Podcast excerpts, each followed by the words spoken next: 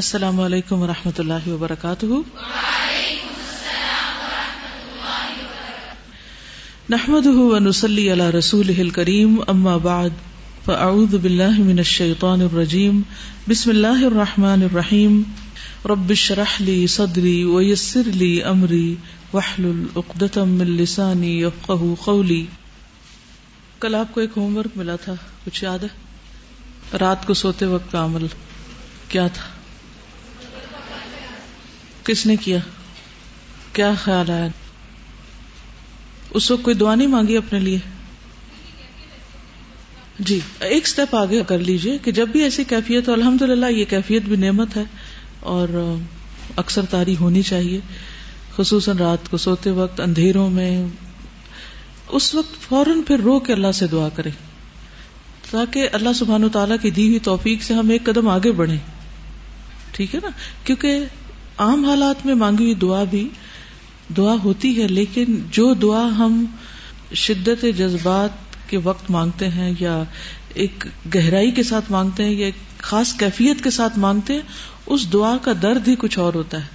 اس میں بھی شدت ہو جاتی ہے پھر۔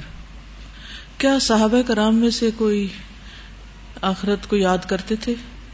پیغمبروں میں سے کوئی آخرت کو یاد کرتے تھے؟ ہاں؟ کون سے پیغمبر؟ سارے پیغمبر اللہ سبحان و تعالیٰ کے جتنے بھی نیک سالے بندے ہیں، ان کی خاص خصوصیت کیا ہے؟ انا اخلص نہ ہوں بخالص وکرت دار ہم نے ان کو خالص کیا تھا۔ ہم چاہتے نا اللہ ہمیں اخلاص دے دے، ہم خالص ہو جائیں، ہم چنے جائیں، ہم تیرے پیارے بن جائیں۔ تو انا اخلص نہ ہوں بخالص تو وہ ایک خالص چیز کے ساتھ انسان بنتا ہے۔ اور وہ خلوص کہاں سے آتا ہے جب انسان کے اندر وکرت دار ہوتی ہے؟ آخرت کے گھر کی یاد۔ ہم دنیا کے گھروں میں کھو گئے ہیں، آخرت کو بھول گئے جبکہ اصل گھر تو آخرت ہے۔ یہ تو ہماری اس وقت کیفیت ایسے ہی ہے جیسے کوئی کسی ٹرین کے اسٹیشن پر پلیٹ فارم پر بیٹھ کر ٹرین کے آنے کا انتظار کر رہا ہو، یا پھر کسی گاڑی میں سوار ہو اور جب اس کا مطلوبہ اسٹیشن آ جائے تو وہ وہاں اتر جائے کہ اس کا گھر کہیں اور ہے۔ تو مسافر تو کہتے کن پہ دنیا کا ان کا غریب ان او آبر سبیل تو یہ گھر تھوڑی ہے۔ ہم نے دل لگا لیا یہاں۔ اس لیے اس کو بھول گئے۔ تو ہمارے اعمال بھی درست نہیں ہوتے، ہماری نیتیں ہی خالص نہیں ہوتی۔ ہمارے طریقے ہی درست نہیں ہوتے پھر۔ تو کس کو دھوکا دے رہے ہیں ہم؟ اپنے آپ کو ہی۔ اور کوئی کچھ کہنا چاہے گا؟ رات کو جب میں اٹھی، بارش ہو رہی تھی بہت زیادہ تیز، تو اس وقت مجھے اتنا خوف آیا کہ قبروں کے اندر پتہ نہیں کیا حال ہو رہا ہوگا نا۔ ہم تو ایک محفوظ گھر میں ہیں۔ تو پچھلے سال ہم لوگ گئے تھے یہاں پہ قبرستان میں، تو وہاں پہ کچھ قبریں انہوں نے دکھائی تھیں کہ جو بارش سے بالکل ان کی پڑیاں تک نیچے گر گئی تھی اور اتنی گہری تھی نیچے سے۔ تو مجھے یہی ہو رہا تھا کہ قبر میں کسی کا کیا حال ہے؟ پھر مجھے اپنے والدین یاد آئے اور میں نے سوچا کہ پتہ نہیں ان کی قبروں میں کیا ہوگا اور اتنی تیز بارش اس سے گھر گر رہے ہیں اور جیسی کیفیت ہے۔ اور یہ میری خواہش ہوئی کہ اللہ تعالیٰ مجھے صدیقین کی سی زندگی اور شہداء کی موت عطا فرما کے جس میں پھر وہی ہے نا کہ عالم برزخ جو ہے ان کا وہ خاص ہے۔ السلام علیکم استاذہ، کل دعاؤں کا سیشن اٹینڈ کرنے کے بعد میں تو سارا دن یہ سوچتی رہی کہ ہم اپنے والدین یا جو بزرگ ہمارے ہوتے ہیں، وہ ہمارے لیے کتنا کچھ کرتے ہیں۔ اور ہم جو ہیں، وہ اپنی دنیا میں یہ بھول جاتے ہیں کہ وہ لوگ کتنے سخت اس وقت ترس رہے ہیں کہ ہماری دعائیں ان کو ملیں۔ اور جب آپ نے کہا تھا کہ آپ سوچیں کون آپ کے کام آئے گا، تو میں یہ سوچی تھی اپنے اوپر کہ ہم اتنا دعویٰ کرتے ہیں۔ اور ہماری محبتیں اتنی جھوٹی محبتیں ہیں کہ جب دنیا سے کوئی چلا جاتا ہے، کچھ عرصے کے بعد ہم اس طریقے سے رو رو کے ان کے لیے نہ دعائیں کرتے ہیں نہ تڑپ تڑپ کے کہ وہ کس حال میں اس وقت ہیں قبر کے اندر۔ اور اگر ہم ان کے لیے نہیں کریں گے، تو پھر ہمارے لیے کون کرے گا؟ مجھے کل سے ایک تو وہ لڑکی کا وہ بہت خیال آ رہا تھا کہ کتنی ضرورت ہے ہمیں کہ ہر وقت محتاط رہنے کی۔ ہم قرآن پڑھ کے اور نمازیں پڑھ لینا یا پڑھا لینا کتنا مطمئن ہو جاتے ہیں۔ تو کل اتنا دل اداس تھا کہ سمجھ نہیں آ رہی تھی کہ کیوں، جیسے لگ رہا تھا کہ کچھ ہونے والا ایسے فیل ہو رہا تھا۔ کمرے کی ساری چیزوں کا خیال آ رہا تھا کہ یہ میرے کپڑے، یہ میری ساری چیزیں کتنی بے معنی ہیں۔ ورنہ بہت ایسے خیال ہوتا تھا بیڈ اپنا ٹھیک کروں، اپنے کبڈ کو دیکھوں، اپنی چیزیں سیٹ کر لوں صبح کے لیے۔ تو کل بالکل ہی یعنی جیسے بیگانی تھی یہ چیزیں، میں کہہ رہی تھی ان کو ابھی میں نکال کے دے دوں، کیونکہ جب میں مر جاؤں گی تو یہ میرے کس کام آئیں گی؟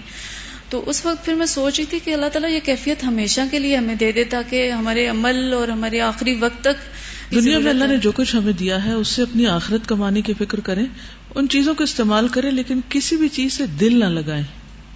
کیونکہ جب دنیا میں دل لگ جاتا ہے نا تو جتنے فیصد دل لگتا ہے نا اتنے فیصد آخرت سے دل اچاٹ ہوتا ہے۔ آخرت کے سوچ کے ڈر کے اور پھر شٹ ڈاؤن کر دیتے ہیں بند کر دیتے ہیں ونڈو کہ نظر ہی کچھ نہ آئے۔ سادہ کل جو آپ نے احادیث بتائی تھی نا اس میں ریپیٹیشن میں آ رہا تھا اخی کا اپنے بھائی کے لیے دعا کرو۔ جو اخوت کا بانڈ ہے وہ دنیا کے ساتھ ساتھ آخرت میں کے لیے بھی رکھو۔ ٹھیک۔ چلیے آگے چلتے ہیں ہم۔ قل ان صلاتي ونسكي ومحياي ومماتي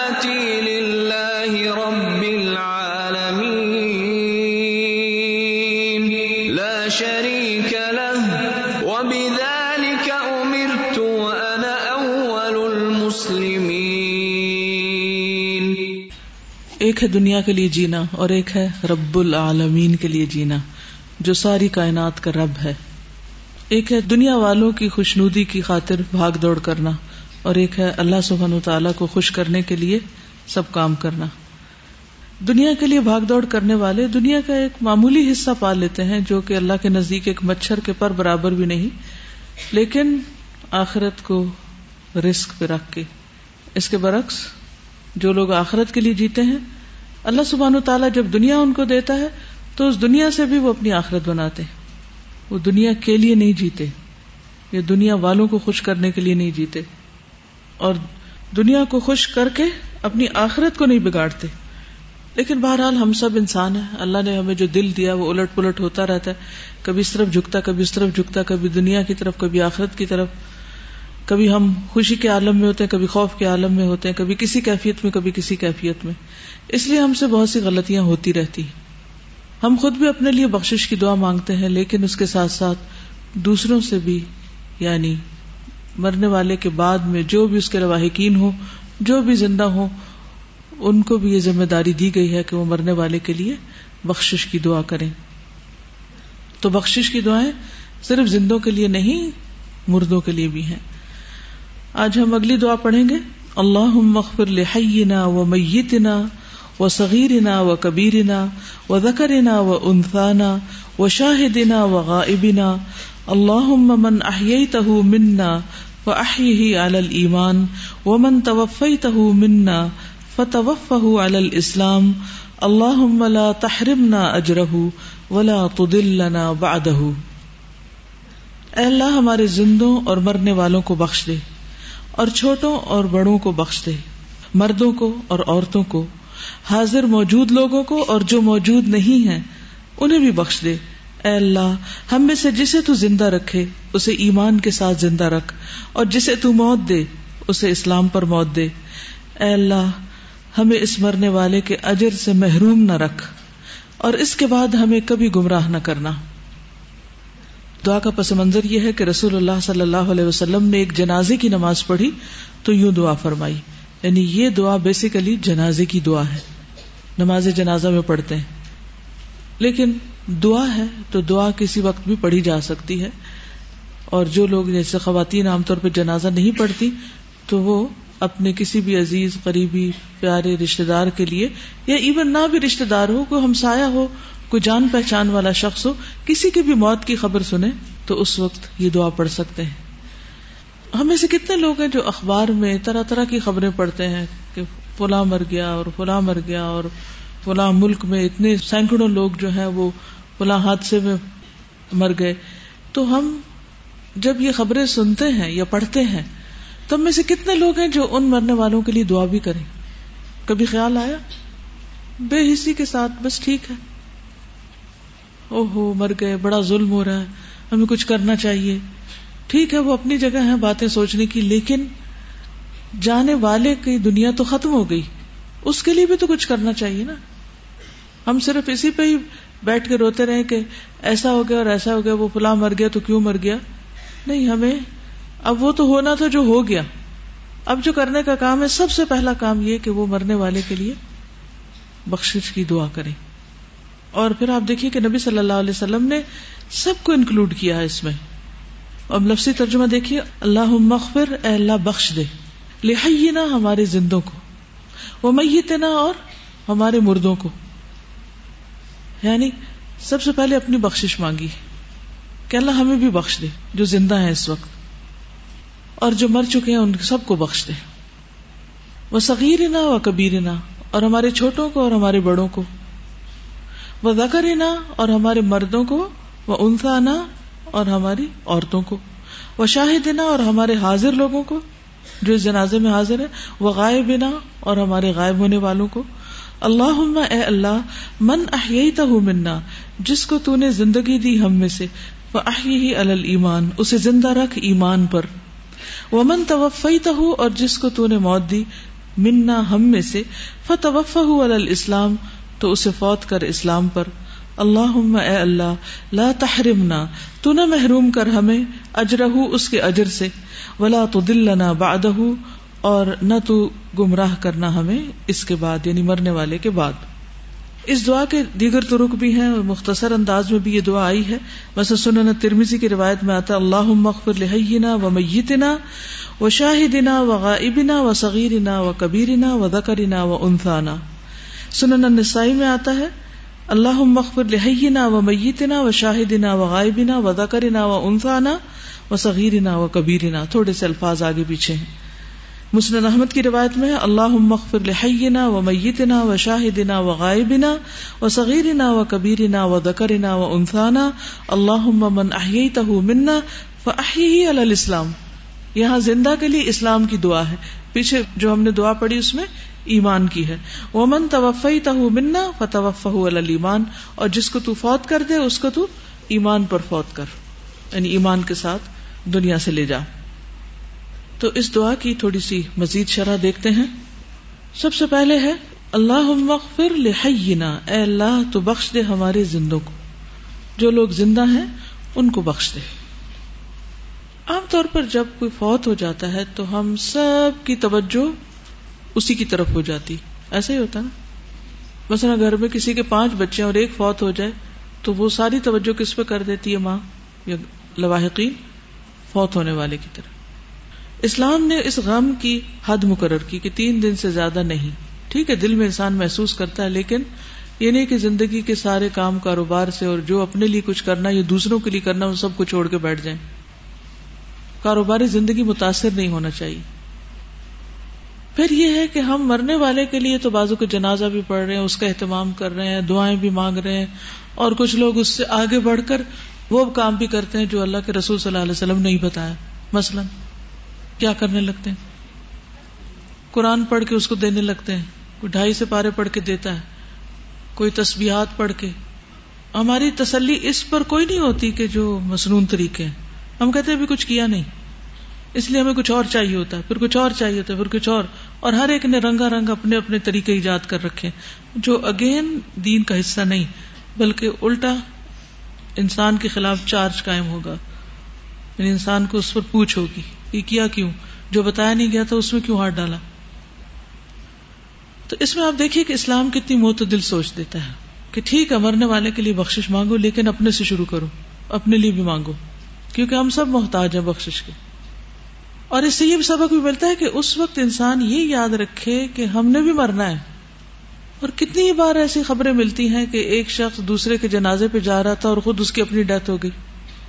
تو اس لیے کتنا ضروری ہے کہ موت کی خبر جب آئے، موت کی یاد جب آئے، تو انسان فوراً اپنے لیے بھی بخشش کی دعا مانگے۔ تو اللہ مغفر لحینا وہ میتنا، اور ہمارے مردہ کو بخش دے، ہماری میت کو بخش دے۔ وہ صغیر نہ و کبیر نہ اور ہمارے چھوٹے کو اور بڑے کو۔ اب چھوٹا جو ہے وہ تو مکلف ہی نہیں ہے، اس کا تو حساب ہی نہیں ہے۔ اس کا کوئی گناہ ہی نہیں ہے۔ تو ان کے لیے کوئی استغفار کی جا رہی ہے۔ تو اس کی کئی ایک وجوہات ہو سکتی نمبر ایک یہ کہ بچے کے لیے استغفار اس کے درجات کی بلندی کا ذریعہ بنتے رسول اللہ صلی اللہ علیہ وسلم جن کے کوئی گناہ نہیں تھے، ان کے اگلے پچھلے سب چیزیں معاف کر دی گئی تھی لیکن اس کے باوجود وہ دن میں ستر سے سو بار استغفار کرتے تھے۔ اور اللہ سبحانہ تعالیٰ نے بھی آپ کو استغفار کا حکم دیا تھا۔ کس صورت میں حکم دیا گیا؟ شابش سورت النصر میں۔ ادا جا نصر اللہ والفتح ورأيت الناس يدخلون في دين الله افواجا فسبح بحمد ربك واستغفره اب اس میں اشکال پیدا ہوتا ہے نا کہ ایک طرف کہا گیا کہ اللہ نے آپ کے اگلے پچھلے سارے گناہ معاف کر دیے اور پھر فرمایا جا رہا ہے کہ آپ استغفار کیجیے۔ تو اس کی وجہ آپ نے کیا بتائی تھی؟ کہ میں شکر گزار بندہ بن جاؤں۔ اور یہ آپ کے درجات کی بلندی کا ذریعہ تھا بیسیکلی تو کبھی آپ کو یہ خیال ہونا کہ میں تو بہت ہی معصوم اور انوسینٹ میں تو کبھی کوئی گناہ کیا ہی نہیں۔ کئی لوگوں کو بڑا زوم ہوتا ہے۔ ہم میں کوئی غلطی نہیں، غلطیاں سب دوسروں میں۔ تو جو اس دھوکے میں مبتلا ہو، وہ بھی کیا کرے؟ اپنے لیے استغفار کرے۔ بہت سے گناہ جن کو ہم جانتے ہی نہیں۔ ان پہ بھی معافی مانگنے کی ضرورت ہے۔ اور بہت سے وہ جن کو ہم جانتے ہیں تو ان پہ تو اور زیادہ شعوری طور پر نام لے لے کے اللہ میرے اس گناہ کو معاف کر دے۔ میری زیادتی اور جو نافرمانی ہے اس کو تو معاف کر دے۔ تو چھوٹے بچوں کے لیے استغفار ان کے درجات کی بلندی کا باعث ہے۔ ٹھیک ہے؟ دوسری بات یہ بھی کہی گئی ہے کہ صغیر سے مراد جوان ہے اور کبیر سے مراد بوڑھا ہے۔ یعنی ہمارے جوانوں کو اور ہمارے بڑوں بزرگوں کو معاف فرما دے۔ پھر یہ بھی ہے کہ تمام افراد کا احاطہ کیا گیا ہے۔ کیا مطلب اس بات کا؟ کہ نہ چھوٹے کو چھوڑا، نہ بڑے کو چھوڑا۔ سب کے لیے بخشش۔ نہ زندہ کو، نہ مردہ کو۔ نہ عورت کو، نہ مرد کو۔ سب کے سب کے لیے بخش ضرور ہے۔ سب کے سب بخش کے محتاج ہیں۔ پھر فرمایا ودا کر نہ انسانا مردوں اور عورتوں کو۔ تو اس سے بھی کیا پتا چلتا ہے کہ سب اس میں شریک ہیں۔ وہ شاہدنا و غائبنا اور ہمارے حاضر کو اور ہمارے غائب کو۔ یعنی جو لوگ اس جنازے میں حاضر ہوئے ہیں اور جو یہاں نہیں پہنچ سکے ان سب کو بھی، کیونکہ جو تو جنازے میں حاضر ہیں، وہ تو دعائیں بخش اپنے لیے بھی مانگ رہے ہیں، مردے کے لیے بھی مانگ رہے ہیں اور جو مر چکے ہیں، ان کے لیے بھی مانگ رہے ہیں۔ لیکن جو آئی نہیں، وہ اس وقت کی اس بخش کی دعا سے محروم ہے، تو اللہ ان کو بھی بخش دے۔ اللہ من احییتہ منا فاحیہ علی الایمان۔ اے اللہ، جو شخص ہم میں سے زندہ رکھا تو نے اس کو، اسے ایمان پر زندہ رکھ۔ کیونکہ ایمان جو ہے وہ شعوری اسلام کا نام ہے نا۔ یعنی شعور کے ساتھ مومن بن کے جیے ومن توفی تو منا فتوف الاسلام اور جس کو تو نے فوت کیا، اس کو تو اسلام کی حالت میں فوت کر۔ یعنی کفر کی حالت میں نہیں، یا پھر اطاعت اور فرما برداری کی حالت میں۔ ٹھیک ہے؟ ایمان، قلبی تصدیق اور یقین کا نام ہوتا ہے۔ اور عملی طور پر اس کا اظہار اسلام ہوتا ہے۔ اس میں ہم کافی ڈسکشن پہلے کر چکے ہیں کہ اگر یہ دونوں ساتھ ساتھ آئے تو پھر کیا مانا ہے اور اگر الگ آئے تو مراد اس سے کیا ہے کہ یا اللہ ہماری زندگی اور ہماری موت دونوں ہی تیری اطاعت میں ہوں۔ اس حال میں تو ہمیں فوت کر کے تو ہم سے راضی ہو۔ پھر اس کے بعد فرمایا اللہ اللہ تحرم نہ اجر اے اللہ، ہمیں اس کے اجر سے محروم نہ کرنا۔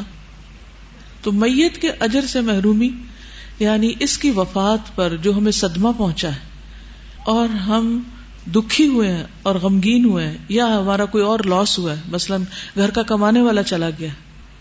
تو اس کے جانے کے بعد جو مصیبت آئی ہے ہم پر، اس پر جو ہم صبر کر رہے ہیں یا کریں گے، اس صبر کے اوپر ملنے والے اجر سے تو ہمیں محروم نہ کر۔ صبر کے اجر سے محروم نہ کرنا۔ کتنی خوبصورت دعا ہے۔ اب اس وقت میت کے لیے نہیں دعا ہو رہی، یہ پھر کس کے لیے ہو رہی ہے؟ اپنے لیے ہو رہی۔ ہے کتنا معتدل ہے دین۔ یہ دوسروں کے لیے کرو، لیکن اپنا خیال رکھتے ہوئے۔ ایک ہی طرف نہ لڑک جاؤ۔ اور اس کے بعد، ولا تو دل نہ باد ہمیں اس کے بعد گمراہ نہ کرنا۔ اور ایک اور دعا میں آتا ہے، ولا تفتن نہ باد ہمیں اس کے بعد کسی فتنے میں نہ ڈالنا۔ یعنی یہ تو دنیا سے ایمان کے ساتھ، اسلام کے ساتھ فوت ہو کے چلا گیا۔ یہ تو خوش قسمت ہے۔ لیکن آئے دن دنیا میں نئے نئے فتنے جنم لے رہے ہیں۔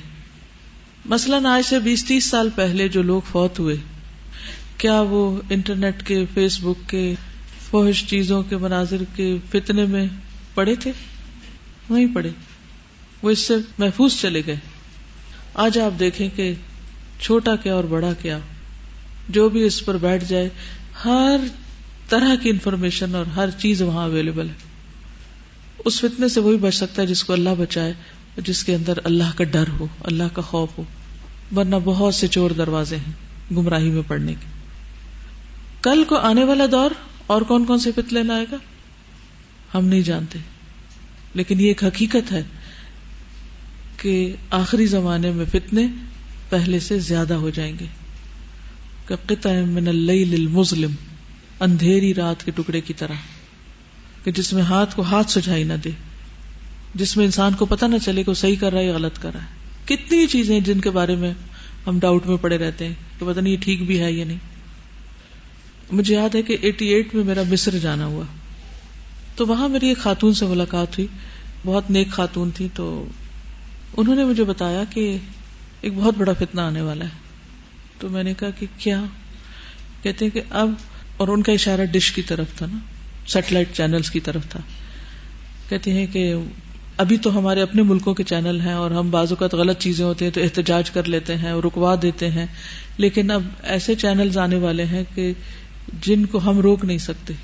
ہمیں اور ہمارے بچوں کو ایسی ایسی چیزوں کا ایکسس ہو جائے گا کہ جو ان کے اخلاق اور ان کی تربیت میں بہت بڑی مشکلات پیدا کر دیں گے۔ اور وہ بہت زیادہ ورڈ تھی میں ان دنوں چونکہ اپنے علمی سفر پر تھی تو مجھے اتنی ڈیٹیل نہیں پتا تھی کہ ہو کیا رہا ہے اس میں، یہ کیا آنے والا ہے۔ تو آج تک مجھے ان کی شکل نہیں بھولتی، تو میں سوچتی ہوں کہ ان سیٹلائٹ چینلز کے بعد وہ تو پھر بھی یہ کہ کوئی اگر اپنے گھر میں اس کا ایکسس لے تو لے۔ اگر کوئی نہیں لیتا تو بھی محفوظ ہے، لیکن اب آپ دیکھیے کہ ہر ایک کے ہاتھ پر، ہتھیلی پر انٹرنیٹ کی جو سہولت میسر ہے، اس میں کتنے فیصد لوگ ایسے ہوں گے کہ جو باقی اس کا صحیح استعمال کرتے ہیں اور کوئی بھی ناجائز چیز سامنے آتی اس کو بند کر ڈالتے ہو کتنا بڑا خطرہ ہے۔ کتنے گھر اس سے برباد ہوئے اور کتنے ہی بچوں کے اخلاق اس سے برباد ہوئے ہیں۔ تو اسی طرح جہاں انسان ہر دم ترقی کر رہا ہے اور بہت سے نئے نئے وسیلے اور نئے نئے ذرائع سامنے آ رہے ہیں، وہاں ساتھ ساتھ فتنوں کی تعداد بھی بڑھتی چلی جا رہی جیسے کل بھی ہم نے دعا کے بعد پڑھا نا کہ ایک صحابی نے کہا کہ جب نبی صلی اللہ علیہ وسلم نے یہ دعا پڑھی اللہ مغفر لہو ورحم ہو آفی واف ہوں تو انہوں نے تمنا کی کہ کاش اس جگہ پر میں ہوتا۔ اور ویسے بھی قیامت کی نشانیوں میں سے ایک نشانی یہ بھی بتائی جاتی ہے نا کہ لوگ جب کسی قبر کے پاس سے گزریں گے تو وہ تمنا کریں گے کہ کاش اس قبر میں ہم ہوتے۔ کیونکہ فی زمانہ موت کی قسمیں بھی ایسی زیادہ ہوتی چلی جا رہی ہے کہ لوگوں کو قبر بھی نصیب ہونا ایک بڑی بات ہوگی کہ قبر نصیب ہو۔ کیونکہ جن حادثوں میں جسم کا کوئی حصہ کہیں بچتا ہی نہیں، نظر ہی نہیں آتا۔ تو وہ تو پھر اس طرح کی خبر تو نہ ہوئی کہ جس کا ایک احترام ہوتا ہے۔ تو جب کوئی فوت ہو تو اس فوتگی کے موقع پر بہت سارے سبق لینے کے ہیں اور ایک ایک دعا کے اندر۔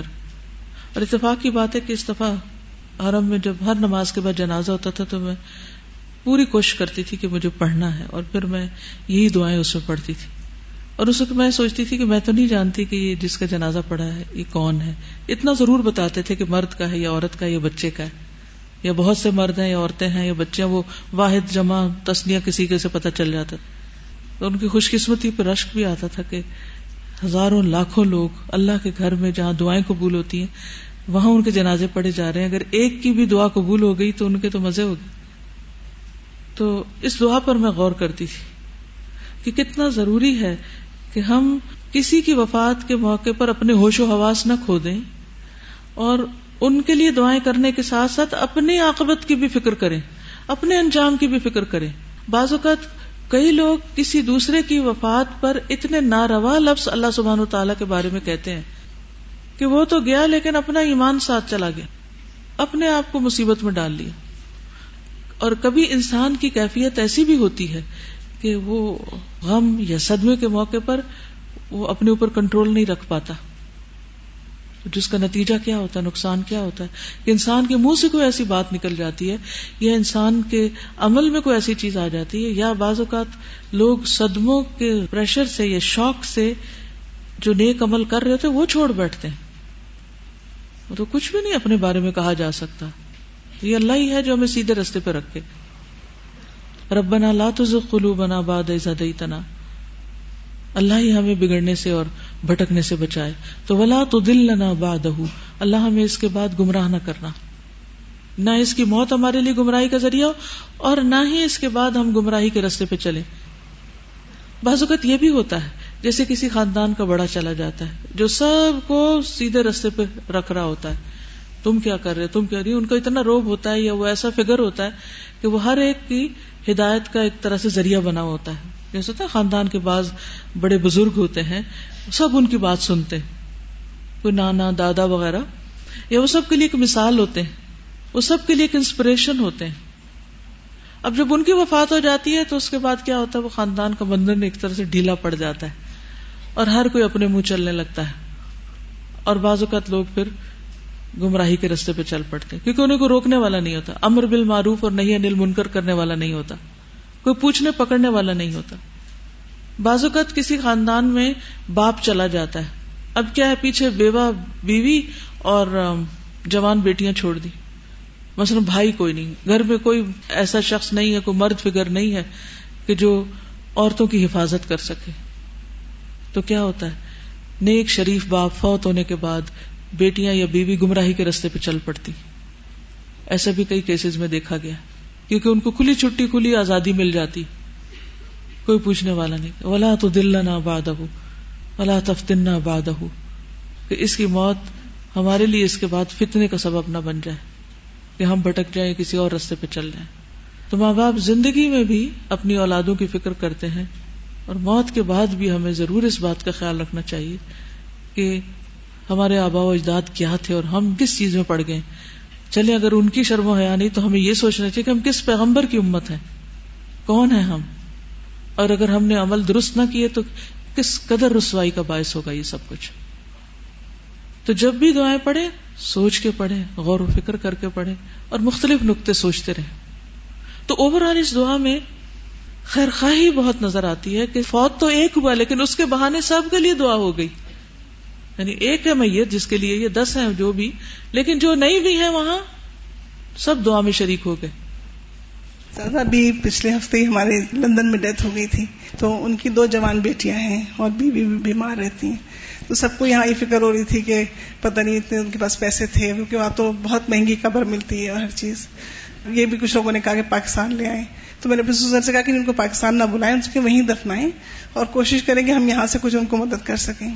لیکن زیادہ تر لوگوں کی جو فکر تھی وہ پیسوں کی تھی اور میرے ذہن میں بار بار ان دونوں بچیوں خیال آ رہا تھا کہ دونوں جوان بچیاں ہیں۔ ایک میں خیال سے چوبیس سال کی ہے اور ایک پچیس سال کی ہے۔ تو مجھے مسلسل اس کی فکر تھی۔ تو میں نے پھر اپنے اقدامات کو لکھا کہ وہ جو قرآن کا گروپ ہے اس میں ان کو فوراً اس وقت ڈال لوں کیونکہ اس وقت دل ان کے نرم ہوئے میں۔ تو میں نے وہ قرآن کا ان کو گروپ جو ہے وہ جوائن کروا دیا اور وہ اتنا خوش ہوئی اور ابھی ان کو ظاہر اتنا علم نہیں ہے۔ تو وہ یہ کہی تھی کہ ابو دیکھ رہے ہوں گے تو کہہ رہے ہوں گے کہ ہم کسی نیک راہ پہ چل پڑے ہیں۔ تو الحمد للہ سے۔ اور اصل خیر خواہی بھی کسی کے ساتھ یہی ہو سکتی ہے کہ اس کو اس صدمے کے موقع پر ایک صحیح رستے پر لگا دیا جائے۔ ایک اور دعا ہے جو آپ کے اس چارٹ پہ نہیں ہے۔ وہ دعا رسول اللہ صلی اللہ علیہ وسلم نے ایک صحابی کی بخشش کے لیے کی تھی۔ اللہ مغفر لعبید ابی عامر اللہ جعلہ یوم القیامت فوق کثیر من خلقک او من الناس۔ اے اللہ، عبید ابو عامر کی مغفرت فرما۔ اے اللہ، قیامت کے دن اس کو اپنی بہت سی مخلوق سے بلند تر درجہ عطا فرما۔ بہت سی مخلوق سے بلند تر درجہ عطا فرما۔ اتنی خوبصورت دعائیں کس کو ملتی ہیں؟ وہ کون خوش نصیب تھے۔ اس کا پس منظر یوں ہے کہ ابو موسا سے روایت ہے کہ جب رسول اللہ صلی اللہ علیہ وسلم غزب ہنین سے فارغ ہوئے تو آپ نے ابو عامر رضی اللہ عنہ کو ایک لشکر کے ہمراہ وادی اوتاس کی طرف بھیجا۔ یعنی ان صحابی کو کہاں بھیجا؟ اوتاس کی طرف۔ اس مارکے میں درید بن سما سے ان کا مقابلہ ہوا تو درید قتل کر دیا گیا اور اللہ تعالیٰ نے اس کے لشکر کو شکست دی یعنی دشمن کو شکست دے دی۔ ابو موسا نے کہا، مجھے بھی ابو عامر کے ہمراہ بھیجا گیا تھا یعنی جو راوی ہیں اس حدیث کے۔ بس ابو عامر کے گھٹنے میں تیر لگا۔ بنو جشم کے ایک آدمی نے ان پر تیر پھینکا جو ان کے گھٹنے میں چپ گیا۔ میں ان کی طرف بڑھا اور کہا، اے چچا، آپ کو یہ تیر کس نے مارا ہے؟ تو انہوں نے ابو موسا کو اشارے سے بتایا کہ وہ فلاں یعنی جو بنو جشم کا شخص ہے، وہ میرا قاتل ہے۔ اس نے مجھے نشانہ بنایا۔ میں اس کے ارادے سے چل پڑا اور اس کے قریب جا پہنچا۔ بس اس نے مجھے دیکھا تو مجھ سے پیٹ پھیر کر بھاگنا شروع کیا۔ میں پیچھے چل پڑا اور اسے للکارا۔ کیا تجھے حیا نہیں آتی؟ کیا تجھ سے مقابلہ بھی نہیں کیا جاتا؟ آخر وہ رک گیا اور ہم نے ایک دوسرے پر تلوار سے وار کیا۔ تو میں نے اسے قتل کر دیا۔ پھر میں نے ابو عامر سے کہا، اللہ نے آپ کے قاتل کو قتل کروا دیا۔ انہوں نے کہا، یہ تیر نکالو۔ میں نے اسے نکالا تو اس کی جگہ سے پانی نکلنا شروع ہو گیا یعنی جو گھٹنے میں تیر اٹکا ہوا تھا۔ تو انہوں نے کہا، بھتیجے، نبی صلی اللہ علیہ وسلم کو میرا سلام پہنچانا۔ کہنا کہ میرے لیے مغفرت کی دعا فرما دے۔ اور ابو عامر نے مجھے لوگوں پر امیر مقرر کر دیا یعنی جو ابو موسا تھے۔ پھر تھوڑی دیر زندہ رہے، پھر شہید ہو گئے۔ میں واپس ہوا اور نبی صلی اللہ علیہ وسلم کی خدمت میں حاضر ہوا۔ یعنی خبر لے کر، آپ اپنے گھر میں بان کی چارپائی پر لیٹے ہوئے تھے، جس پر بستر نہیں تھا۔ بان کے نشانات آپ کی پیٹ اور پہلو پر پڑ گئے تھے۔ بس میں نے آپ کو اپنی اور ابو عامر کی خبر دی، اور یہ کہ انہوں نے آپ سے دعائیں مغفرت کی درخواست کی ہے۔ آپ نے پانی منگوایا، اس سے وضو کیا، پھر ہاتھ اٹھا کر فرمایا، اے اللہ، عبید ابو عامر کی مغفرت فرما۔ یہاں تک کہ میں نے آپ کی بغل کی سفیدی دیکھی۔ پھر فرمایا، اے اللہ، قیامت کے دن اس کو اپنی بہت سی مخلوق سے بلندر درجہ عطا فرما۔ یہ شہید تھے۔ تو پیچھے ہم نے پڑھا نا کہ شہید کے لیے بھی دعا کی جا سکتی جنازہ نہیں ہوتا، لیکن دعا ہوتی ہے۔ میں نے کیا، یا رسول اللہ صلی اللہ علیہ وسلم، میرے لیے بھی بخش کی دعا کر دے تو آپ نے فرمایا، اے اللہ، عبداللہ بن قیس کے گناہوں کو بھی معاف کر دینا۔ قیامت کے دن اسے معزز جگہ عطا فرمانا۔ ابو بردا نے کہا، ایک دعا ابو عامر اور دوسری ابو موسا کے لیے کی گئی یعنی نام لے کر آپ نے دعا کی۔ تو اس سے بھی کئی باتیں پتہ چلتی ہیں کہ نام لے کے دعا کرنے کی اور اس کے ساتھ ساتھ بخشش کی، بلند درجات کی۔ پھر میت کی بخشش کی، دعاؤں میں بچے کی بخشش کی دعا۔ اور چھوٹی سی دعا ہے اللہ من عذاب القبر۔ اے اللہ، اس کو قبر کے عذاب سے بچا۔ اللہ اکبر۔ بچے کے لیے بھی کیا دعا کی جا رہی ہے؟ اللہ اس کو قبر کے عذاب سے بچا۔ حالانکہ وہ تو معصوم ہوتا ہے۔ سعید بن مسیب کہتے ہیں، میں نے ابو حرارا کے پیچھے ایک بچے کی نماز پڑھی۔ جس نے کوئی بھی گناہ نہ کیا تھا۔ تو میں نے ان کو کہتے ہوئے سنا، اے اللہ، اس کو قبر کے عذاب سے بچا۔ کیونکہ زمین ہر ایک کو بھیجتی ہے۔ یعنی قبر کا جو فتنہ ہے، وہ بہرحال برحق ہے۔ فتنت القبر کی جو دعا مانگی جاتی ہے نا، اس کی پناہ کی۔ تو اس سے اور بھی اس بات کا فکر اور احساس ہونا چاہیے کہ ہم سب بھی اپنی اپنی قبروں کی روشنی اور اس کے فتنے سے بچنے کی دعا کریں۔ دوسری دعا بچے کے لیے ہے اللہ جال لنا فرتن و سلفن و اجرن کیا مانا اس کا؟ اے اللہ، اس بچے کو ہمارے لیے ہم سے پہلے آگے جا کر انتظام کرنے والا بنا دے اور اجر کا باعث بنا دے۔ کیونکہ بچے والدین کی بخشش کا ذریعہ بنتے ہیں جو بچپن میں فوت ہو جاتے ہیں۔ امام حسن بصری نے فرمایا، بچے کی نماز جنازہ میں پہلے سورت الفاتحہ پڑھی جائے، پھر یہ دعا پڑھی جائے۔ اس کے علاوہ میت کے گھر والوں کے لیے پڑھنے کی کچھ دعائیں ہیں۔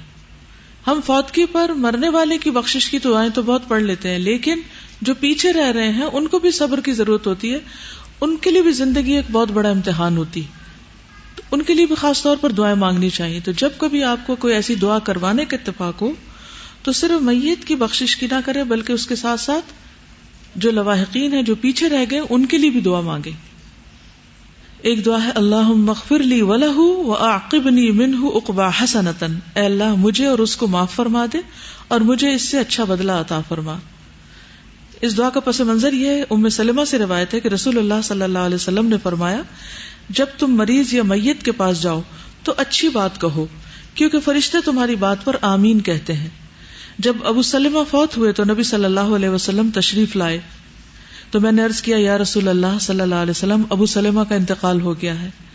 آپ نے فرمایا، تم یوں کہو اللہ مغفر لی ولہ وہ عاقب نے منہ اقبا حسنا اے اللہ، مجھے معاف کر دے اور اس کو معاف کر دے اور مجھے اس سے اچھا بدلا عطا فرما۔ ہم نے میت کے لیے بھی مانگا نا وہ اب دل ہدارن خیر منداری کہ اللہ اسے دنیا سے بہتر گھر عطا کر۔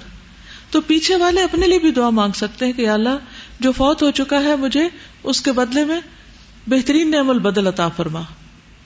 یعنی کسی کی بھی وفات اینڈ آف دا ورلڈ نہیں ہوتی۔ یہ یاد رکھنا چاہیے۔ کیونکہ بہت سے لوگ اپنے ہوش و حواس اسی میں کھو دیتے ہیں کہ فلاں چلا گیا، اب تو ہمارے لیے جینے کا کوئی جواز نہیں بنتا۔ کوئی جینے کا جواز نہیں ہے، جینے کا لطف نہیں۔ تو ایسا نہیں ہونا چاہیے۔ زندگی بہت بڑی دولت ہے۔ اس دولت سے آخرت کمائے وہ کہتی ہیں کہ میں نے یوں دعا کی تو اللہ سبحان تعالیٰ نے مجھے ان سے بہتر محمد صلی اللہ علیہ وسلم عطا کر دیے۔ یہ جو پانچ نمبر دعا ہے آپ کی، اس میں بھی آپ دیکھیے۔ کہ یہ دعا آپ صلی اللہ علیہ وسلم نے ابو سلمہ کے لیے پڑھی تھی۔ اللہ مغفر له ورفع درجته في المهديين واخلفه في عقبه في الغابرين واغفر لنا وله يا رب العالمين وافسح له في قبره ونور له فيه اے اللہ، اس کو معاف فرما اور ہدایت یافتہ لوگوں میں اس کا درجہ بلند فرما۔ یہاں بھی کس چیز کی دعا ہے؟ کہ ہدایت یافتہ لوگ جو بھی ہیں، ان میں اس کا درجہ بلند فرما پچھلی ابو عامر کے لیے جو دعا تھی، اس میں بھی درجات کی بلندی کی دعا تھی۔ اور اس کے پیچھے باقی لوگوں میں سے اس کا جانشین مقرر فرما۔ اے رب العالمین، ہمیں اور اس کو بخش دے، اور اس کی قبر میں اس کے لیے کشادگی پیدا فرما، اور اس میں اس کے لیے روشنی فرما۔ یعنی اس دعا میں خاص بات کیا ہے؟ کہ اس کی قبر کو روشن کر دے۔ تو اس سے کیا پتا چلتا ہے کہ قبر اندھیرا گھر ہے۔ اور نیک امال سے وہاں روشنی ہوتی ہے اور پیچھے والوں کی دعاؤں سے۔ تو ابو سلمہ کی وفات پر آپ صلی اللہ علیہ وسلم نے ابو سلمہ کے لیے بھی دعا کی، رضی اللہ عنہ، اور ام سلمہ کے لیے بھی دعا کی۔ پھر جب کسی کی وفات ہو تو فوراً کیا پڑھتے ہیں؟ انا للہ و انا الیہ راجعون۔ اللہم اجرنی فی مصیبتی و اخلف لی خیرم منہا اور اس دعا کا بھی پس منظر کیا ہے کہ یہ دعا ابو سلمہ کے انتقال کے وقت حضرت ام سلمہ کو سکھائی گئی تھی۔ اور انہوں نے اس وقت بہت حیرت کا اظہار کیا کہ ابو سلمہ سے بہتر بھی کوئی انسان ہو سکتا ہے۔ ہم عام طور پر جب کسی ایک اچھی چیز کو دیکھتے ہیں تو یہ سمجھتے ہیں بس یہی سب سے اچھا اس سے آگے کچھ نہیں۔ لیکن اللہ سبحان و تعالیٰ کی رحمتیں اتنی وسیع ہیں کہ انسان سوچ بھی نہیں سکتا۔ تو بہرحال حضور صلی اللہ علیہ وسلم سے بعد میں ان کا نکاح ہوا۔ تو اخلف لی کا کیا مانا ہوتا ہے؟ کہ اس کا جانشین کر دے۔ یعنی جس کا مال یا اولاد یا رشتے دار یا کوئی ایسی چیز چلی جائے کہ توقع ہو کہ اس جیسی چیز اور ہمیں نہیں مل سکے گی، تو اس وقت انسان اس سے بہتر بدل مانگے۔ اس سے کیا پتا چلتا ہے کہ انسان کبھی بھی اللہ سبحانہ تعالیٰ کی رحمت سے مایوس نہ ہو۔ اس دنیا میں کوئی بھی نقصان انسان کو مایوس نہ کرے۔ کچھ بھی کھو جائے، کچھ بھی چلا جائے، پھر بھی انسان پر امید رہے، ہائی ہوپس رکھے۔ اسی سے ہم اپنی زندگی کی صحیح قدر و قیمت پہچان بھی سکتے ہیں اور اس کو صحیح معنوں میں استعمال بھی کر سکتے ہیں۔ عموماً ہم پریشانی ڈپریشن کا شکار کیوں ہوتے ہیں؟ کیونکہ ہماری امیدیں ختم ہونے لگتی۔ کبھی بھی امید ختم نہ ہو۔ رات جب بہت زیادہ اندھیری ہو جاتی تو وہیں سے صبح کی فجر پھوٹ پڑتی۔ پھر اسی طرح اگر انسان قبرستان جائے تو اس کے لیے دعا ہے۔ کسی کو آتی آپ روز قبرستان کے پاس سے گزرتے ہیں۔ کس کس کو آتی؟ یا رب العالمین۔ جس کو نہیں آتی، وہ کیا پڑھتے ہیں یہاں سے جاتے ہوئے؟ آپ سب اس دعا کو ضرور سیکھ لیں۔ ہر روز اچر کمانے کا موقع ہے۔ کیونکہ جتنی دفعہ ان کے لیے دعا کریں گے، اللہ سبحانہ تعالیٰ آپ کے لیے کوئی دعا کرنے والا پیدا کر دے گا۔ کیا آپ چاہیں گے کہ آپ کسی ایسی جگہ پر ہوں اور لوگ آ رہے ہیں اور جا رہے ہیں اور ایک دن میں سینکڑوں کے ہزاروں گاڑیاں یہاں سے گزرتی ہیں اور ہزاروں مسلمان یہاں سے گزرتے ہیں؟ اگر وہ سارے کے سارے مرنے والوں کے لیے دعا کریں کس قدر ان کو فائدہ پہنچ سکتا ہے؟ اور خود ان کو کتنا فائدہ ہوگا؟ جی ہاں کچھ لوگ یہ چاہتے بھی ہیں کہ اس قبرستان میں دفن ہو تاکہ اتنے لوگوں کی دعائیں ملے۔ تو اگر آپ جو دین پڑھ پڑھا رہے ہیں، آپ ہی دعا نہیں کر پا رہے، تو پھر اور کون کرے گا؟ تو قبرستان سے گزرنے کی دعا ہے، السلام علیکم، دار قوم مؤمنین، و انا انشاء اللہ بکم لاحقون۔ صحیح مسلم کی روایت ہے، سلامتی ہو تم پر اے مومنو، اور ہم بھی انشاءاللہ تم سے آ ملنے والے ہیں۔ اتنی چھوٹی سی دعا ہے۔ اس میں بھی اپنی بات ضرور کی گئی ہے کہ اپنا بھی سوچو وہیں جانا ہے۔ صحیح مسلم کی دوسری دعا ہے، السلام علیکم دار قوم مؤمنین و اتا کم ماتو ادون غدن مجلون و انا انشا اللہ بکم لاحقون۔ سلامتی ہو تم پر اے مومنو، تمہارے ساتھ کیا گیا جنت کا وعدہ کل کو بہت جلد تمہارے پاس آ رہا ہے۔ اور ہم بھی انشاء اللہ تم سے آ ملنے والے ہیں۔ یعنی ان کو بھی پر امید کیا جا رہا ہے۔ ان کے بارے میں بھی حسن زن رکھنے کو کہا گیا ہے۔ اسی طرح ایک اور دعا ہے، السلام علی اہل الدیار من المؤمنین والمسلمین، ویرحم اللہ المستقدمین منا والمستأخرین وانا انشاء اللہ بکم للاحقون۔ سلام ہے ایماندار گھر والوں پر، مسلمانوں پر، مومنوں پر، مسلمانوں پر اللہ ہم سے آگے جانے والوں پر رحمت فرما دے۔ یعنی جو فوت ہو چکے ہیں ان کی بخشش فرما دے۔ اور پیچھے رہ جانے والوں پر بھی یعنی جو ہم بعد میں ہیں۔ ہم ان شاء اللہ تم سے آ ملنے والے ہیں۔ جب کوئی رخصت ہو رہا تو عام طور پر ہم کیا کہتے ہیں؟ سی یو سون کہتے ہیں نا؟ یا کہتے ہیں hope to see you soon یا آئی وش یا کچھ بھی۔ تو جب کوئی جدا ہو رہا ہوتا ہے، اس وقت ہم دوبارہ ملنے کی بات کر رہے ہوتے ہیں۔ تو جو فوت ہو چکے ہیں، ان سے ملنے کی بات کیوں نہیں کرتے؟ ان کو بھی کہا کریں سی یو سون اچھا یہ جو دعا اس کا پس منظر کیا ہے؟ حضرت عائشہ کہتی ہے کہ نبی صلی اللہ علیہ وسلم نے فرمایا، جبریل میرے پاس آیا اور کہا، آپ کے رب نے آپ کو حکم دیا کہ آپ بقی تشریف لے جائیں۔ یہ آپ کی وفات سے چند دن پہلے کا واقعہ ہے۔ اور ان کے لیے مغفرت مانگے میں نے عرض کیا، یا رسول اللہ صلی اللہ علیہ وسلم، میں جاؤں تو میں کیا کہوں؟ کیا کہنا چاہیے وہاں جا کر؟ آپ صلی اللہ علیہ وسلم نے فرمایا کہو، سلام ہے ایماندار گھر والوں پر اور مسلمانوں پر۔ اللہ ہم سے آگے جانے والوں پر رحمت فرما اور پیچھے جانے والوں پر، اور ہم انشاءاللہ تم سے آ ملنے والے۔ ایک اور دعا ہے، السلام علیکم اہل الدیار من المؤمنین والمسلمین، و انا انشاء اللہ للاحقون، اسأل اللہ لنا ولکم العافیہ۔ یہ بھی صحیح مسلم کی روایت ہے۔ مومن اور مسلمان گھر والوں پر سلامتی ہو، بے شک ہم بھی تم سے ملنے والے ہیں۔ ہم اللہ سے اپنے اور تمہارے لیے عافیت طلب کرتے ہیں۔ ایک اور دعا ہے، السلام علیکم اہل الدیار من المؤمنین والمسلمین و انا انشاء اللہ بکم للاحقون۔ انتم لنا فرط ونحن لکم تبع فنسأل اللہ لنا ولکم العافیہ۔ اس گھر کے مومنوں اور مسلمانوں تم پر سلام ہو۔ بے شک ہم بھی تم سے ملنے والے ہیں۔ تم پہلے چلے گئے، ہم تمہارے بعد آئیں گے۔ ہم اللہ سے اپنے اور تمہارے لیے عافیت طلب کرتے ہیں۔ ایک اور دعا ہے، السلام علیکم دار قوم مؤمنین، و انا و ایاکم متواعدون غدن او مواکلون، و انا انشاء اللہ بکم لاحقون۔ یہ سنن النسائی کی روایت ہے۔ سلامتی ہو تم پر مومنو بے شک ہم نے اور تم نے قیامت کے دن اکٹھے ہونے کا ایک دوسرے سے وعدہ لیا تھا۔ اور ہم ایک دوسرے پر بھروسہ کرنے والے ہیں۔ اور ہم بھی انشاءاللہ تم سے آ ملنے والے ہیں۔ یعنی ہم میں سے ہر ایک نے قیامت کے دن حاضری کا ایک دوسرے سے وعدہ کیا تھا یعنی ہم اس بات پر ایمان رکھتے تھے۔